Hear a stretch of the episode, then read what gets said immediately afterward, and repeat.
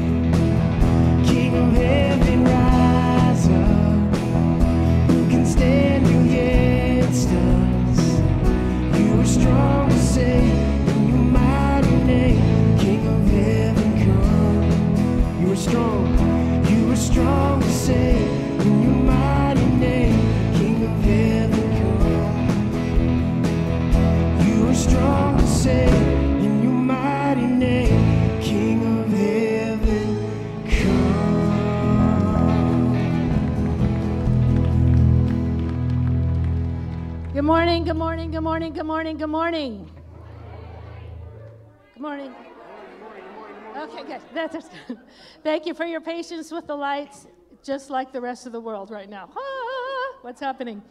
Um, I asked Dennis if I could be the one that uh, just kind of welcomed you and then put my mom hat out on and uh, asked a couple things. Uh, okay, stop. Got really excited there for a minute.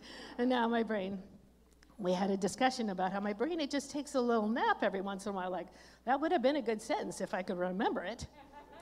Anyways i want to tell you something. I want this to be more i'm putting my mom on hat, my mom hat on because do you ever have family meetings?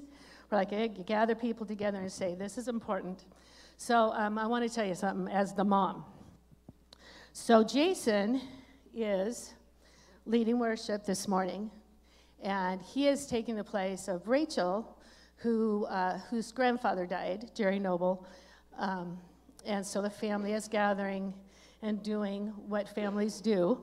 Jason has just, Jason and Bonnie, Bonnie has just completed her first week in Rogue Regional Medical Center. You know she, you might know this, you might not know. Is it okay if I, because I, I got the mic, so I guess so. Um, so here's Jason. At the end of the first week of Bonnie being in, um, do, you, do you call it like a birthing, what do you call it? Holding cell. A hold, holding, holding cell. Okay, I, I wouldn't have gone there, but yes. Uh, it's because she is pregnant with these high risk twins. It's a suite. Yeah. It's a What's that? A suite, a holding suite. Okay, that's better. Um, anyways, and welcome to you. Sorry, uh, you guys are online with us. We're so glad that you're here. And I want you to feel there is no miles with the Holy Spirit.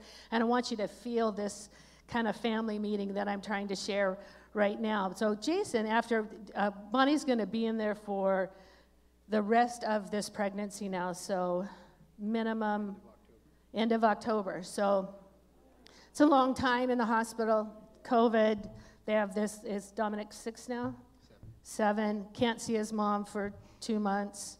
Um, monitored uh, periodically every day because they will, because of the nature of the kind of twin is, I, I won't go into that because I'm so good with medical terms. So um, I don't want to mess that up too. So Jason said he would fill in for Rachel because he needs worship. Okay, I, I, I thought that that was it was such a treasure to me because a lot of times when we are in the middle of a mess or a storm or whatever it is that you want to call it, do we say, I need worship, or do we back up and say, Lord, you come to me, I'm not going to come to you? We run to worship. And here, as example, I wish that I could tell you the story of other band members here who are here, and most of them so regularly, and you just, we assume things. We don't know what people are going through. We just assume, oh, they like to play the guitar, so they come and play at church. You have no idea what they went through the last, the week before. What he, this is the first week of many weeks. This is a season of trusting God with every moment and every breath, both for Bonnie and for these twin little girls. This is a season for this family to learn how to trust God, uh, especially when Jason cooks. so there is a meal train if you're still like, if you're still, you know, can stand Facebook. There is a uh, meal train on that. That's not what I'm up there here for. I just want you to see that there are people standing in faith no matter what is happening around, that He is the eye of the storm for us. So if you have stuff, realize that there are people very intentionally choosing to come here and sit here and stand here and say, I will bless the Lord at all times. His praise will continually be on my mouth. And in your section, you don't know that you're leading, but you could be the lead worshiper in your section by saying, I will bless the Lord at all times. His praise will continually be in my mouth. And maybe the person next to you is just like, I barely got here, but I'm here. Yay. And let someone sing over you, and then let that song of the Lord, because Satan cannot outshout the song of the Lord.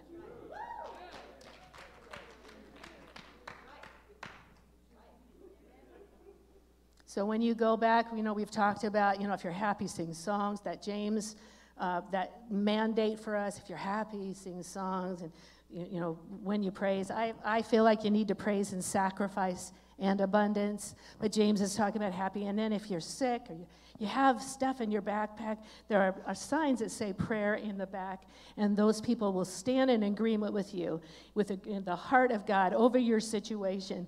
Where the, when the enemy comes in like a flood, the Lord will raise up a standard against him. We, we are in a, a, a time when we don't want to pray less, we want to pray more. Don't leave as heavy as you walked in. There aren't any donuts, but you know, like leave, leave lighter in your heart because someone stood with you and agreed and said, God, we are standing at the, at the foot of the cross together and saying, You are what we need. And we are looking to you, the author and the finisher of our faith. So we're praying together now. God, I pray for miracles in this place. I pray for renewed faith in this place. I pray for stirring of hearts in this place that have gotten discouraged or just plain tired. I thank you, my Father, by the power of the Holy Spirit, that there will be anticipation of your hand going before us and anticipation of your word spoken into us that says life and not death. The enemy has come to steal, kill, and destroy, and we have seen that in multiple ways this week. But you have said, I have come to give you life and that more abundantly, and we will stand in that place and we will lift our hands and we will lift our voice and say, It is you we seek, it is you we worship, and it is you that we say amen to. So, and all the people say, Amen.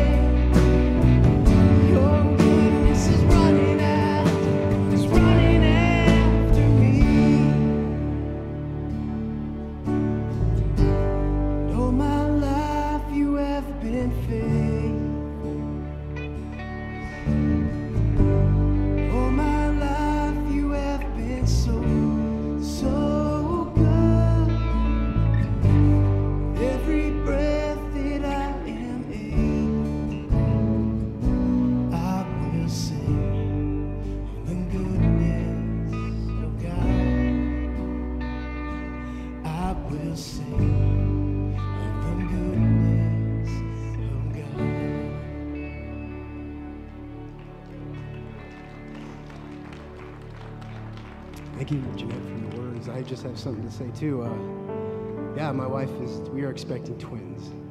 Um, that that was not our plan. That was not our plan. That was God's plan. Our oldest is 19, almost 20.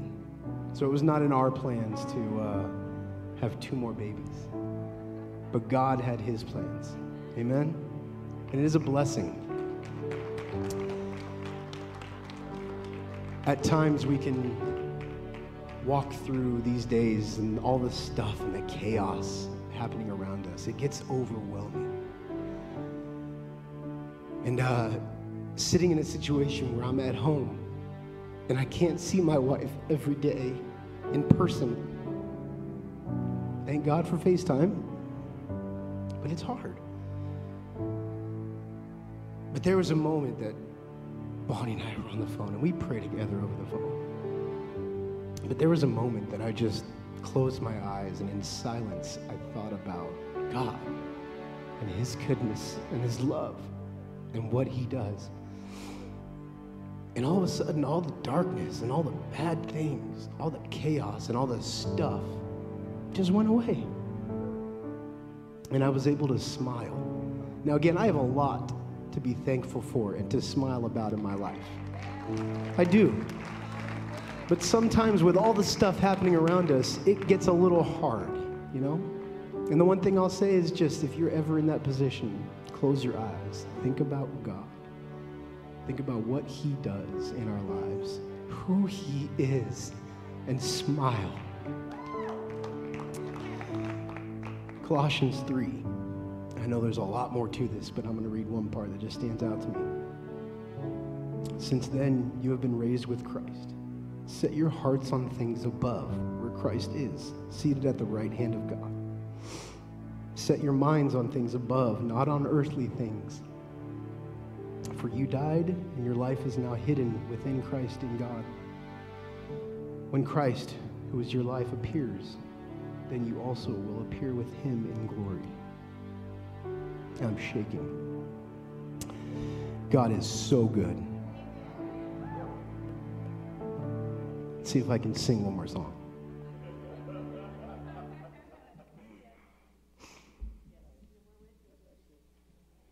I know you're all with me, and I love you all.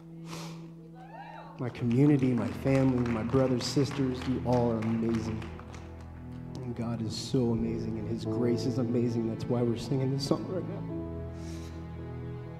There's reasons that Rachel couldn't be here, and I stepped up to sub in. Like Jeanette said, it's just, it's a God thing. He works so good, and He works in amazing, mysterious ways sometimes, but amazing ways.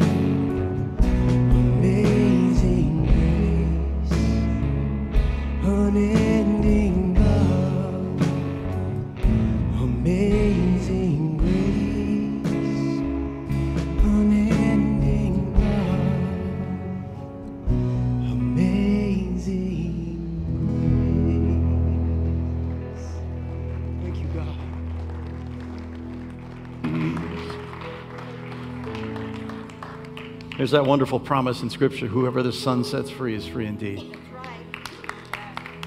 which is a wonderful thing. And I think in the midst of so much inconvenience in our life, it's easy for us, especially because we're not used to being inconvenienced, are we? That's, that's, that's not our normal lifestyle.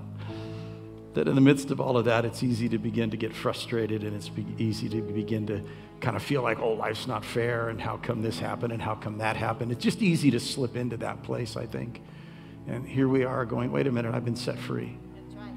I've been set free. I'm above that. That's not part of who I am. It's not part of what my orientation should be. And so, Jesus, I want to thank you for the actual freedom that we have in you. Not the freedom we have in Thomas Jefferson, though that's pretty cool, but the freedom that we have in you that is above all of those other things and all of those other concerns. It's Paul and Silas singing in a jail. it, it, it- it's Peter being led out of a jail by an angel. It's Job going through horrific circumstances and maintaining his faith. There is a freedom that we have that is beyond circumstances, is beyond situations. It's beyond inconvenience. It's beyond preference. For those whom the Son sets free are free indeed. So, Jesus, I pray that you would help us to live in that freedom, to honor that, to be people who accept the responsibility of being free people. Way easier sometimes to just let people tell you what to do, but to actually be free and say, I have choice. I can choose to respond in faith. I can choose to respond in fear. I can choose to respond in frustration. I am free. The Son has set me free. I pray that we would live up to our freedom, that we would honor you in all that we say and do, that we would live lives of righteousness, that we would live lives of goodness and of caring, of honoring and preferring and sharing. God, help us to exercise our freedom, to be the people whom the Son has set free. Thank you for that, Father. In the midst of this test, thank you for that. In your name we pray. Amen. Amen. Amen. God bless you. Say hi to some people around you. They look lonely. They need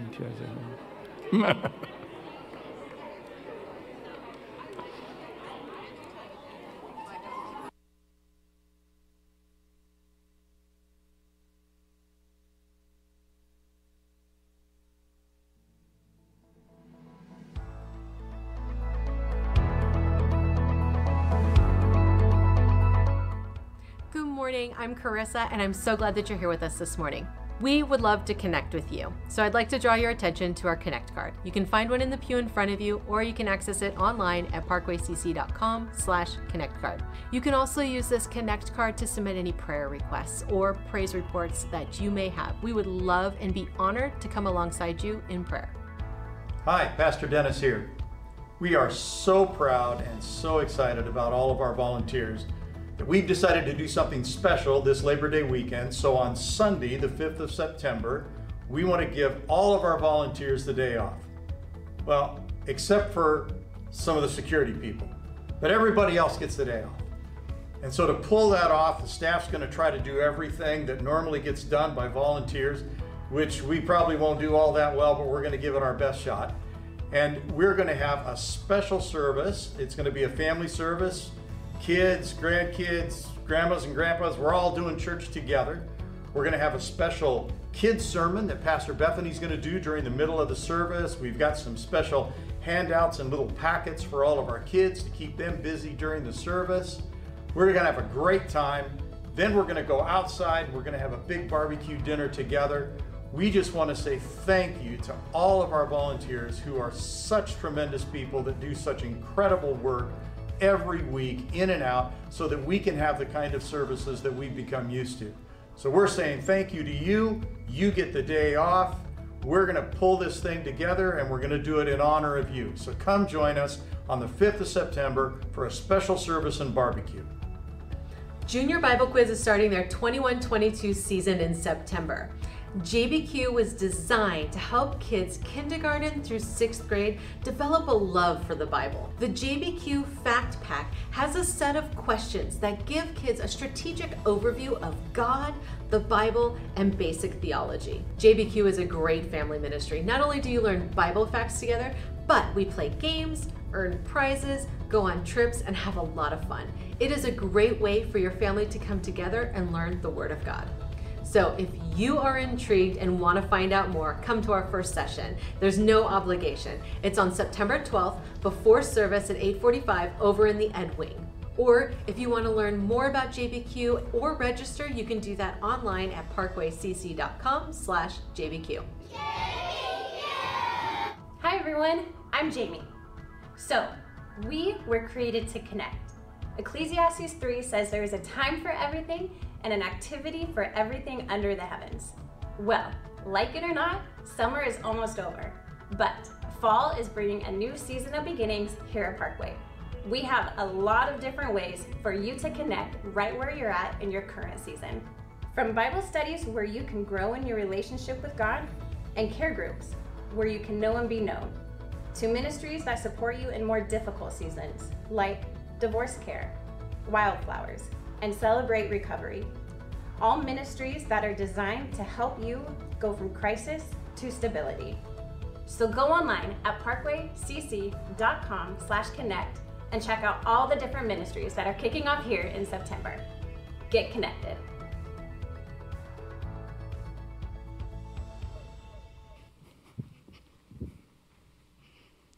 So, Pastor Kylie is in Iceland. I'm for real. Her family decided that'd be a cool place to go, so off they went. Yeah, I want to go sometime. Hey, it's really cool there. But what that means is that if you're in middle school, this is the seventh best day of your life. If you're in middle school, it's the seventh best day of your life because you get to stay in here and hear me. So it's the seventh best day of your life. That's, that's how I did the math. There have been six other days that were better, but this is the seventh best day you've ever had. So lucky you. And uh, Kylie will be back from Iceland next week. And uh, middle school will get to go have the eighth best day of their life. No. so we're going through the Gospel of Luke. We're in Luke chapter 5. So if you've got a Bible, if you've got a screen or a Wi Fi enabled device that gets you to some sort of scripture, if you can find Luke chapter 5, verse 27, that's where we're going to be. You remember last week, uh, we talked about the guy, though, they tore the roof off the house and they let the guy on the cot down in front of Jesus and that whole thing. And it's the first mention of the Pharisees and the ones that ended up being opposed to Jesus in some pretty strong terms. They were first introduced to us uh, in, that, in that conflict. Th- This conflict is going to eventually end up in Jesus' crucifixion. That's where that conflict is going to go. And his opponents are going to try to say publicly that the issue is theological. Uh, and, and the fact is, the issue is profit and control, which the high priest admits at Jesus' trial, if you've read that portion of Scripture. So Jesus is going to be declared as a heretic for claiming to be the Son of God in spite of the evidence to the contrary. In fact, the real problem is not that there isn't enough evidence that he is the Messiah, it's that there's too much evidence that he's the Messiah and they can't let it get out of control. So it's not going to be because of the evidence, it's going to be in spite of the evidence. Have you, have you noticed any opinions on television, internet, social media, where the opinion was in spite of the evidence? Yeah. You're not all talking about the same point of view, by the way. Because some of you in your head just went, uh huh. And then some of you went in your head went, uh huh, and you were talking about the opposite opinion when you said that. And you're going, all those other people are holding that opinion in spite of the evidence. It's immensely clear. That's what's going to happen with Jesus. Humanity hasn't changed an awful lot. We make up our minds and then we push the facts out of the way and just keep going. So that's what's going to happen with Jesus. But this conflict is pretty early now. The, the sides haven't really got entrenched. There's still some Pharisees that are looking. Remember Nicodemus? We know you're a man sent from God. No one could do the miracles that you do unless God were with him. I mean, so we got some Pharisees that are trying to decide. Some of them have already decided, ah, this guy's a heretic. We got to stop him. Some of them are going, ah, I'm not sure yet. Some of them are going, I think he might actually be the Messiah. We should check this out. See, so the, the opinions haven't solidified. You know, the, the hardening of the categories hasn't happened yet. And people are, are still working on this thing. And, and Jesus is about to do something in this passage we're going to read that's going to make the conflict worse. You know, he's, he's not going to help himself in the sense of this conflict by what he's about to do next.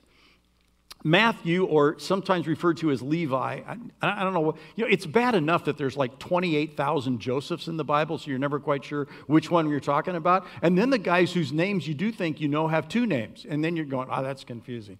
So I, will just help you. Matthew, the Gospel of Matthew, the first book of the New Testament, one of the 12 apostles, he's also referred to as Levi. So there's, there's this other designation, right? Saul and Paul and, you know, all that kind of thing. All right, so Matthew is going to become one of the 12 disciples. We know that it's going to happen uh, a few verses later in the story in Luke. But we also know that this other guy by the name of Simon the Zealot is going to become one of the 12. Now, these titles sometimes don't mean much to us, and I think because of that, we lose a little bit of what's going on in the story because these are social, political, cultural titles. So, Simon, his last name is not Zealot. He's Simon, who is a zealot. We have Matthew, who is a sinner or a tax collector. So that's his profession, but mostly they just refer to him as sinners. These are social political designations. These are the buzzwords that are the labels that are flying around on the internet. And Jesus is about to pick a sinner, tax collector Matthew, to join the 12, and he's got this other guy on his short list who is Simon the Zealot. Let me, so let me put that into to kind of maybe our setting. Simon the Zealot is going to be this ultra right wing nationalist. That's, that's how we would perceive him and know him. He is one of these guys that says Israel is for the Jews and for the Jews only. And while he may not have been overly religious, there is certainly the fact that religious thought would have been wound up in his conservative politics. So we've got, we got Simon the Zealot. Let's see, this is your right side. Simon the Zealot is far right. He's like off screen, out of camera, way over here someplace. Okay? He's not right leaning, he's already fallen over. Okay? So just uh, put that in, in, uh, in, in our kind of category Simon the Zealot, ultra nationalist, ultra right wing, ultra patriotic, has got religious ideas that are wrapped up in his conservatism. That's Simon the Zealot. Matthew, who does show an amazing knowledge of the Old Testament scriptures if you read his gospel, would have been perceived by someone like Simon as being a sympathizer with oppressors if he was not, in fact, an outright traitor. So he, Matthew is as far left as you can get, as Simon was right. And here is Jesus saying, Let me put those two guys on the team. This is going to work out well. See, you see, Matthew and his friends, they would have considered themselves to be kind of political realists. I mean, they, they knew that Rome wasn't going to be successfully resisted, and the destruction of Jerusalem 35 years later, when they actually tried to resist Rome, was pretty good indication that they were right. Jerusalem was completely destroyed by Titus, the Roman general. So they thought going along was probably a better choice than rebellion. Simon, on the other hand, would have seen that as selling out, as being willing to compromise your integrity for the sake of money. So I, I, say all of that as part of our understanding of what we're reading, that when we read about Jesus going to Matthew's house and eating with other sinners and tax collectors, that's huge. Here's a guy claiming to be the Messiah, and he's hanging out with those kind of people. But at the same time, he, he's hanging out with Simon the Zealot, the guys that have swords and spears stashed in the closet and under the mattress, looking for an opportunity to murder a Roman soldier when they get a chance. Jesus is hanging out with both of these kind of people. And that's part of what's going to fuel the conflict between him and the Pharisees. I, I, hope that in our highly divided culture, and, can we just admit that that's the truth? Without campaigning that our side is right, can you just admit with me we're pretty divided as a culture? Yeah, okay. So we're not going to settle who's right. That's up to Jesus. But let's just admit, we, our culture is probably similar to the one Jesus was in. There are really strong opinions on all sides. And a lot of those views get wrapped up with religion. That's always amazing to me. I got some guy that's just living like a pagan and he throws a Bible verse into one of his speeches. You know, I'm going, do you have a speechwriter whose grandma used to go to church? Where did you get that? You know, because you've obviously never been close enough to Jesus to know that verse. Where in the world did you find that? And it's on all sides. Jesus is in the same way. These guys are all quoting Old Testament scriptures. And they're just highly divided. That in our culture, for us to figure out that Jesus can become greater in our thinking and greater in our lifestyles and that in humble, obedient submission to His Lordship, we could actually have unity in the church. In spite of this stuff. I'm telling you, I got Simon the Zealot, I got Matthew the tax collector. There's only 12 of them. There's no room to hide your opinion. And Jesus pulls them together. And somehow they operate as one. I don't know how Jesus pulled that off, but he did, which tells me if it's happened before, it can happen again. And that somehow in this highly divided culture of ours, there is a way for the church of Jesus Christ to love one another as Christ has loved us. To, in honor, prefer one another above ourselves, and to serve one another in love, bearing with one another and forgiving one another the way that Christ has forgiven us. There's a way to do that. I, I honestly don't know how Jesus did it, other than he's just Jesus. But what happened if Jesus just became Jesus in us? Then maybe the tax collector and the zealot could sit on the same row at church.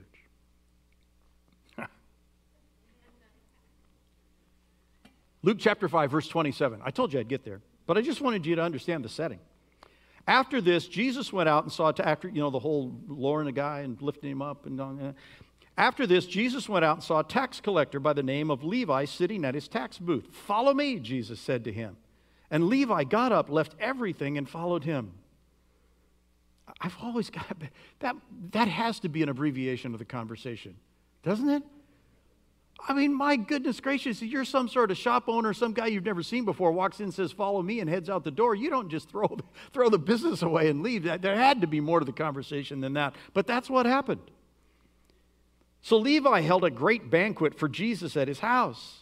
And a large crowd of tax collectors and others were eating with them. And the Pharisees and the teachers of the law who belonged to their sect complained to his disciples, Why do you eat and drink with tax collectors and sinners? And Jesus said to them, Here's why it's not the healthy that need a doctor, but the sick. I haven't come to call the righteous, but sinners to repentance. Now, obviously, the Pharisees were the biggest sinners in the room and didn't, need, didn't know they needed to repent. Levi at least was honest enough, or Matthew was at least honest enough to admit that he was a sinner and needed help. But Jesus is going, wherever I find a sinner, I'm going to go talk to him about the gospel. I'm going to tell them the truth about who they are in God. I'm going to tell them the truth about who they are without God and how God can fix their life. I mean, he, I'm going to go do this, right? It's a woman at the well thing. He says, I'm going to go do this. So here's Jesus. He's doing the wrong thing with the wrong people one more time. So would just there are just some questions that came up. And so these are these are like almost free. Because you know we haven't had the offering yet. So you know there's there's still a chance for you to go, oh, that was good. I'll give him a buck for that one. Can we ever get a hold of the fact that Jesus is just plain greater than any of our prejudices? Can we ever get a hold of the fact that Jesus is greater than our distinctions? Can we ever get a hold of the fact that at the foot of the cross, humanly created distinctions no longer apply? Because Jesus restores each and every one of us to being truly human. All of us who are descended from the same parents and created by the same God. I, just think they're good questions to ask. Paul says it this way in Colossians 3:11. He says here in the body of Christ there is no Gentile or Jew, which is huge for a Pharisee to say because he thought that was all there was on the planet. There was Jews and then there were all those ugly nasty Gentiles. That's all there was as far as he was concerned. And so for him to make this statement is enormous. There's no Gentile, there's no Jews.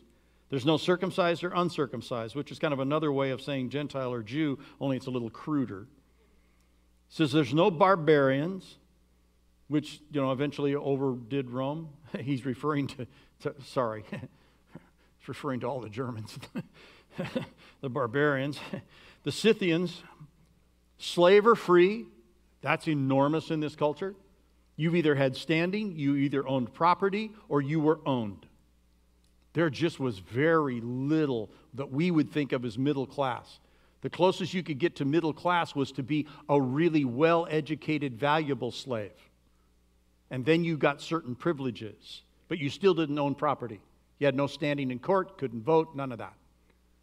Paul's going, hey, in the church, slave or free. In fact, that's one of the things that just baffled the Romans about the Christian church, is that they had women who were slaves standing up front doing things.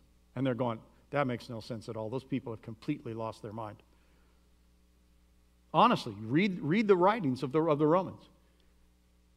They were willing to give the fact, well, you know, they say this guy raised from the dead that we crucified. I don't know, could be true. They were more flabbergasted not by the resurrection from the dead, but the fact that women slaves had positions of authority in the church. Freaked them out completely. Paul says, hey, in the church, no Jew, no Gentile, no circumcised, no uncircumcised, no barbarian, no Scythian, no slave, no free, for Christ is all and is in all. No distinctions. But I'm going to set you up with this one. At the same time, Scripture talks about human differences that shouldn't be ignored and that can actually be harmful to us and to those around us. So in 1 Corinthians 15:33, same Paul says don't be misled. Bad company corrupts good character. He's quoting a Greek philosopher there. That's why you, in some of your Bibles you'll see that in quotes. He says don't be misled. Bad company corrupts good character. Come back to your senses as you ought and stop sinning.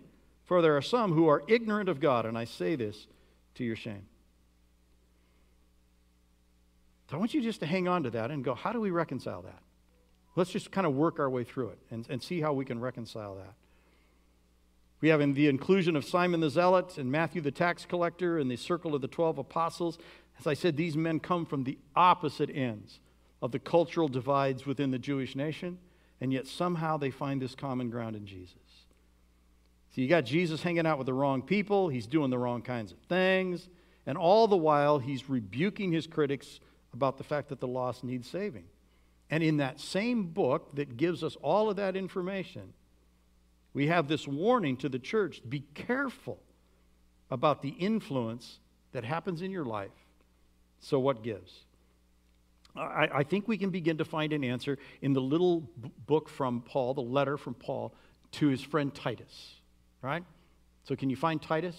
Let's follow along. Let's, let's take a look at it. You see, you could start in the back Revelation, 3rd John, 2nd John, 1st John. Oh, no, Jude. 3rd John, 2nd John, 2nd Peter,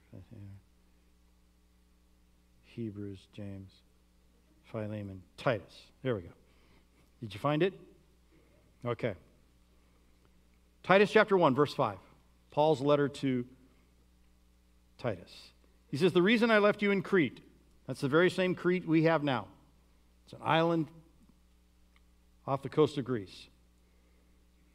The reason I left you in Crete was that you might put in order what was left unfinished and that you might appoint elders in every town as I directed you.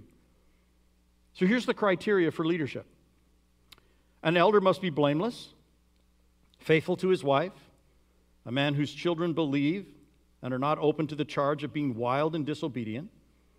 Since an overseer manages God's household, he must be blameless, not overbearing, not quick tempered, not given to drunkenness, not violent, not pursuing dishonest gain. Rather, he must be hospitable, one who loves what is good, who is self controlled, upright, holy, and disciplined. He must hold firmly to the trustworthy message that has been taught so that he can encourage others by sound doctrine and refute those who oppose it. Fairly high standard, isn't it?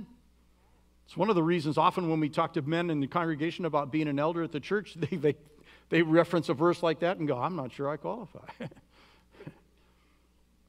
Which is one of the first qualities we're looking for, because the guy that walks up and says, Hey, I got it nailed, you need me. that guy's already off base. the, the whole humble thing, okay, you've just disqualified yourself by your arrogance.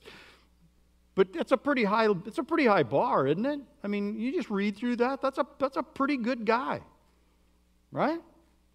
Yeah. Here's the threat, verse 10. For there are many rebellious people full of meaningless talk and deception, especially those of the circumcision group. This, this is the same group that was after Jesus. Okay? Especially those of the circumcision group. They must be silenced. Ooh, that's a pretty strong response. Why? Because they are disrupting whole households by teaching things they ought not to teach, and they're doing it for the sake of dishonest gain. They're lying to make money. So I got a pretty, I got a pretty high bar, don't I, for leadership? It's up here someplace. And I have a very credible, credible threat. The people that Paul mentions in this letter are the ones who will have him executed in Rome. Okay? So these are pretty high stakes. Now, look at the available pool of potential leaders. One of Crete's own prophets has said it. Cretans are, which is where we get the phrase, Cretans are always liars, they are evil brutes, and they are lazy gluttons. And that poet was correct.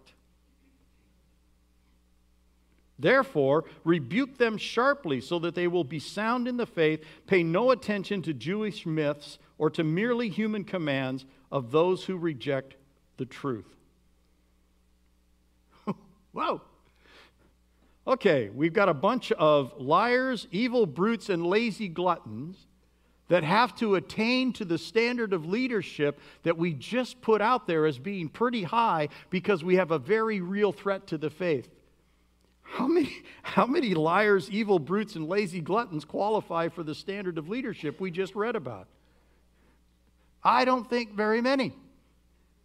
Unless you truly believe that if any human be in Christ, they are a new creation. Old things pass away and all things become new. If you believe that, then there are some Cretans that qualify for eldership.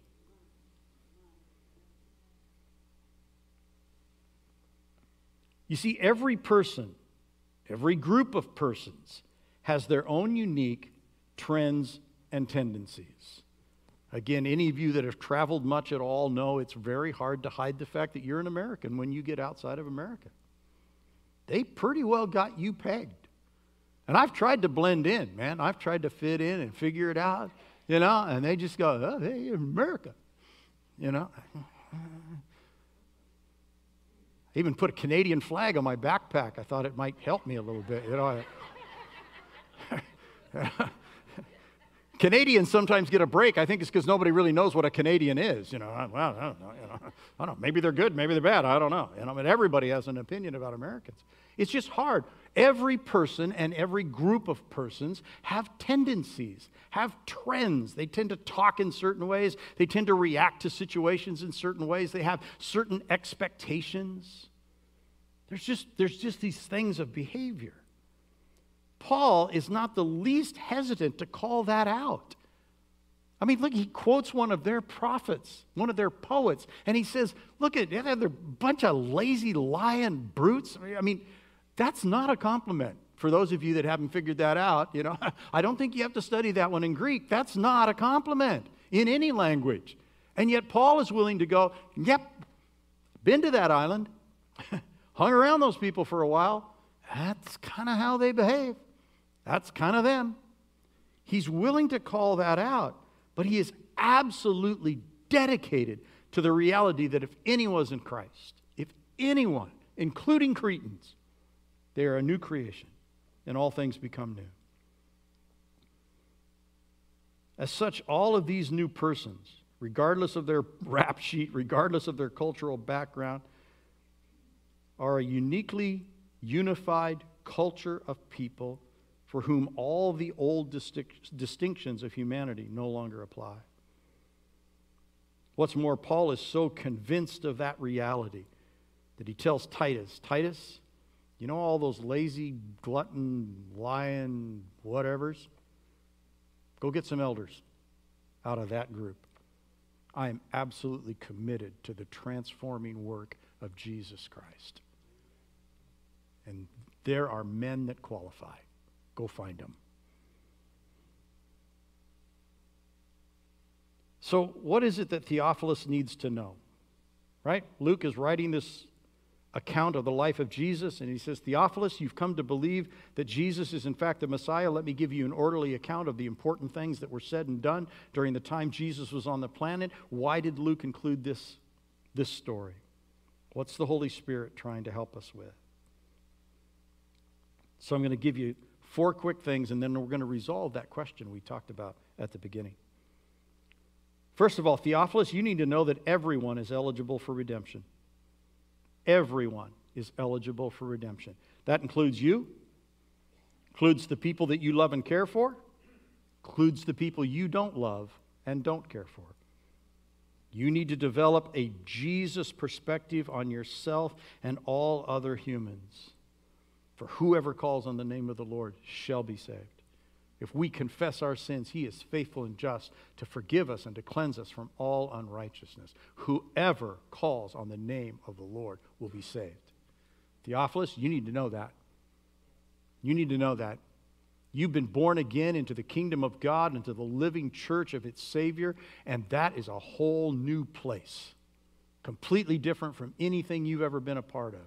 And anybody can get in. Secondly, Theophilus, you should understand, and it should be vivid, vividly obvious, that there is a pre and post distinction for all humans who come into the church. Again, I just reference that verse. If any person, any human, be in Christ, they are a new creation. Old things pass away, and all things become new. It should be obvious to the world that you are not the person you were before you met Jesus. That was so real in the thinking of the early church, and I've mentioned this to you before, that in the, in the church that was run by the, by the bishop in Egypt during the, the early centuries of the church, if you could not bring an unconverted friend, so you couldn't bring a fellow Christian from church, you had to bring an unconverted friend. You had to go find your favorite pagan and bring them to church with you. And if that person could testify that they had seen a distinct difference between who you used to be and who you were now, you could be baptized. If you couldn't find a pagan who saw any difference in your life, they wouldn't baptize you. That may be a bit extreme, but I think the intention was moving in kind of the right direction. And that is that if you are in Christ Jesus, you're a new creation. Old things have passed away and all things have become new. And if something doesn't show up in, about newness in you, you probably aren't in Christ. Theophilus, you need to know that. We're talking about a whole new Theophilus. You used to be that guy, you're this guy now. Why? Because Jesus has changed you. You need to understand that. This one's tougher for us. That you can acknowledge cultural realities and individual behavior without being prejudiced.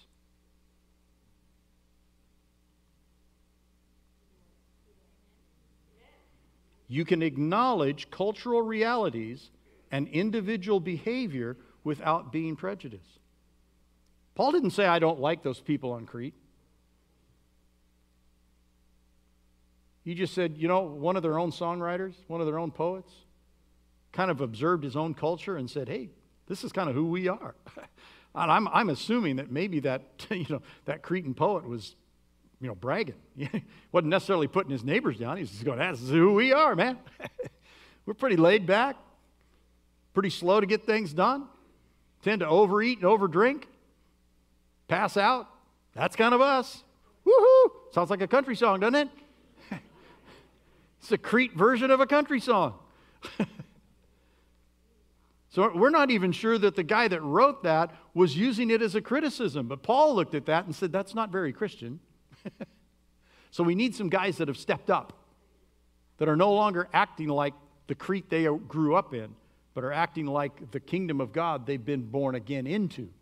We need to see that change. Paul was able to make that observation, and he did it without prejudice. He did it without malice. He wasn't mad at anybody wasn't throwing stones, wasn't saying, hey, when I come over to your house, I don't want to have to eat lunch with one of those Cretans. He, he, there was nothing prejudice about it at all. He was simply acknowledging a reality. This group of people tends to behave in these ways. Sometimes groups of people, completely by accident, tend to behave like a Christian should. Most of the time, groups of people tend to behave the way a Christian shouldn't. And Paul's just acknowledging that, and he's doing it without prejudice. It's possible to do that. All cultures and all humans require redemption. Scripture says, For all have sinned and fallen short of the glory of God. So I don't care if your parents were nearly monastic religious zealots and you were born to their family all have sinned and come short of the glory of God. Or if your mother was a drug induced prostitute, all have sinned and come short of the glory of God. And to simply look at a circumstance or a situation or a tendency or a trend and say, this tendency either moves you toward Jesus or moves you away from Jesus is not an act of prejudice, it's an act of observation. Now, if you turn that into, and I'm better than people who act like that, and I don't want to associate with people like that, and I'm going to condemn everybody that has a blue hat because the last three guys with blue hats seem to be a part of the Cretan crew. So if you have a blue hat, if you go there, you're in trouble. You see the difference? That you can observe without being prejudiced and then respond in a positive way to what you see in front of you. Because you see, what we know is the fruit of someone's life, not the cause, not the struggle, not the, not the destiny. Scripture is very clear. Man looks on the outside, humans look on the outside. God looks on the heart. Which is why we're called not to judge, but we are called to make evaluations. Bad company corrupts good morals. There's probably some situations you should avoid. Why? You're just looking at the fruit of that situation going, nah, it doesn't seem to be moving me in the direction I'd like to go. It's not a prejudice thing, I'm just making an observation.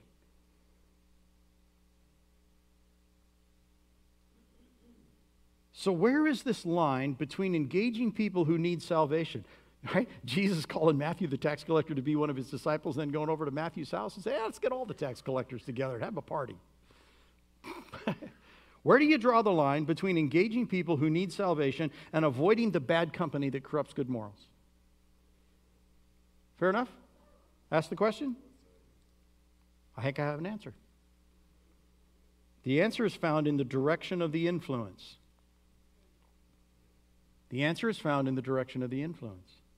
Jesus was never influenced, he was always the influencer. Now, I would like to say that I'm so much like Jesus that in every situation, every circumstance, every conversation I'm a part of, I'm always the influencer. That's just not the case. Every one of us at some point has gotten in over our heads, over our depth, are uncomfortable, not sure what to do, not sure how to respond, and pretty soon we try to find ourselves in a place of can I just kind of fit in and get out of here without anybody finding out what an idiot I really am? Right? I mean, we've all been there. We've all done that. And at that moment, I'm no longer the influencer. I'm, I'm just telling you that's the deal. I'm, I'm not the influencer anymore.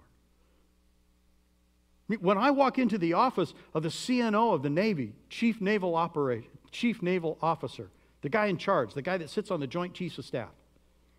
So when I go into the Pentagon, I'm already out of my depth because I don't know where I am, and I'm following this major around, and he's going to take me to this place. He was a Marine, that's why he was a major, not a captain, because he was not in the Navy. Okay?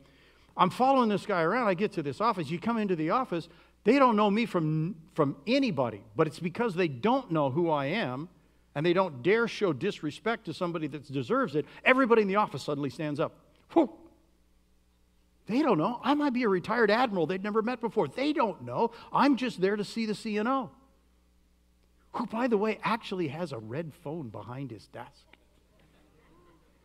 that like works when the bombs go off.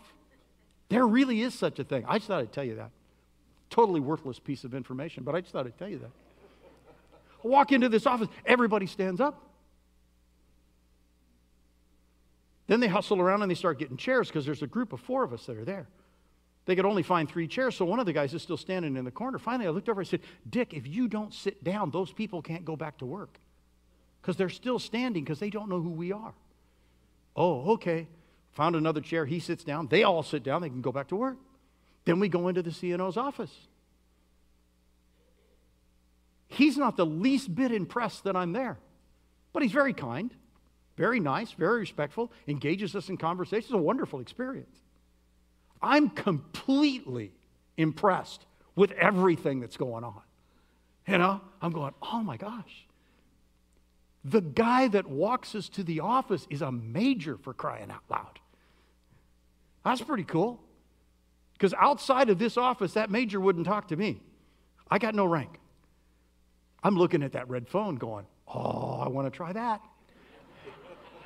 yeah. Woo, let me try that. Huh? that would be cool.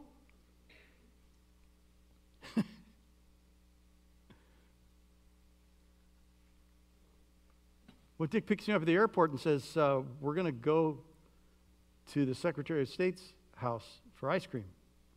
I'm going, What? really? cool. what kind of ice cream? you know, how, how, cool is it? We're walking up to the door, and I said, Hey, Dick, like, how many people are watching us right now? And he said, A bunch. And the guys in the house across the street, they have guns. okay, you ring the bell. I'm not going to ring the bell. You ring the bell. I said Secretary of State. I meant the Attorney General. Sorry. I took it back. Attorney General. We're there eating ice cream shortly after, or, after Oregon passed a law that said you could kill yourself if you thought that your life was somewhat terminal and you were unhappy with your circumstances and you kind of wanted to end it well. And suddenly I'm having to defend the electorate of the whole state of Oregon. Because the Attorney General of the United States is looking at me going, What are you people out there thinking? And I'm going, uh, Well, well um, I'm, not sure. Yeah. He said, Well, I'm telling you what I'm thinking. I'm thinking if you want to kill grandma, you can put a pillow over her face, but you're not going to use the drugs that I regulate to kill your grandmother. What do you think of that? You know, and I'm going, um, Well, can I have some more ice cream? I mean, I'm just telling you, all of us get ourselves in places where we are out of our depth, we are in over our head, we are intimidated by the circumstance and the situation and the conversation that's happening around us, and all of a sudden there is absolutely no influence coming from us to anybody. We are just being completely overwhelmed by what's going on. Every lost person in this community needs to hear the gospel of Jesus Christ. And they are only going to hear it if somebody who already knows Jesus goes and talks to them. But not every Christian is eligible to talk to every lost person. Because some of you, in the midst of that conversation, would find yourself out of your depth over your head, and the influence would be coming back at you instead of the influence coming from you. And at any point where the influence is coming toward you, you need to back away. Now, Jesus never had to back away, right? I mean, I dare you to intimidate Jesus. I mean, just give it a shot. You know? Really? The guy that created the universe? The guy who's holding your subatomic particles together so your face doesn't explode like a small nuclear reaction, you're going to intimidate that guy? Are you kidding me? Not a chance in the world. So Jesus could talk to everybody, could be in any situation. Paul writes to the Corinthians and says, Hey, bad company corrupts good morals. You get in over your head, and the influence starts coming at you instead of coming from you. You need to back out and back away. But you don't do it out of anger. You don't do it out of prejudice. You don't do it because you dislike that person. You do it because you're not qualified. At that moment, you're not qualified. And you just need to back off. But at every moment that you're qualified, don't ever stop talking about Jesus. Don't ever stop talking about Jesus. And I will tell you that some people on paper who don't look like they're qualified sometimes have an amazing influence on other people. When I was a kid, we did this little thing, and we were supposed to be helping this little church someplace, and they were desperately trying to get people to come to church. And so they got a bunch of us that were just too dumb to know the difference because we just hadn't had enough birthdays yet. And they said, Here, take this material and go bang on people's doors because they'll love to have you come over. and you should hand them this material and you should tell them about Jesus. And we're going, Oh, that's a great plan. Let's do that. You know, so off we go, you know all these people going, yeah. you know, guy just got off swing shift and we got him out of bed, you know. and he's going, what are you guys, you know, and all the rest of the stuff. And we're out there trying to do that. I'll never forget this one girl. I, I, can't remember her name. I just remember that she had one arm and one arm that, that it either had been amputated or she was born that way. There was nothing below the elbow. That's all I remember about this girl. Which was a shame. I think she was worth, she was worth knowing better than that. But that's all I knew. I'd only met her two days before. She goes up to this door. She bangs on the door. This guy comes out. He's partially dressed and, well, well lubed up. You know, let's just put it that way. She wants to hand him this Jesus material and talk to him about Jesus. And he cusses at her and starts to slam the door shut. And she yells out, Well, fine, just go to hell then.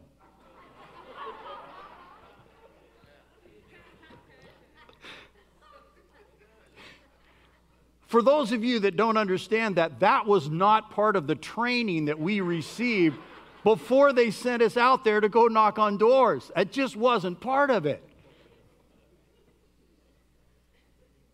You know what happened?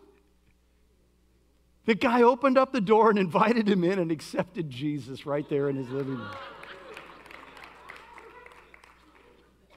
I just say that to say influence is not something you can figure out mathematically on a piece of paper. At that moment, the influence went from that young lady, 15, 16 years old, to that fairly inebriated, half dressed guy in the doorway. On paper, who's going to influence who? Who's going to intimidate who? That little girl won. So I'm telling you, don't predetermine where your influence stops. Be smart enough to know whoa, in this situation, this influence is not good for me. So some of you could go to any bar in town and talk to anybody there about Jesus. Some of you can't get that close to alcohol. We're just all different. We're just all different. The influence goes from you, not comes to you. That's how you decide when bad company's corrupting good morals and when everyone needs to hear about the gospel of Jesus Christ. Because anybody can be transformed and changed.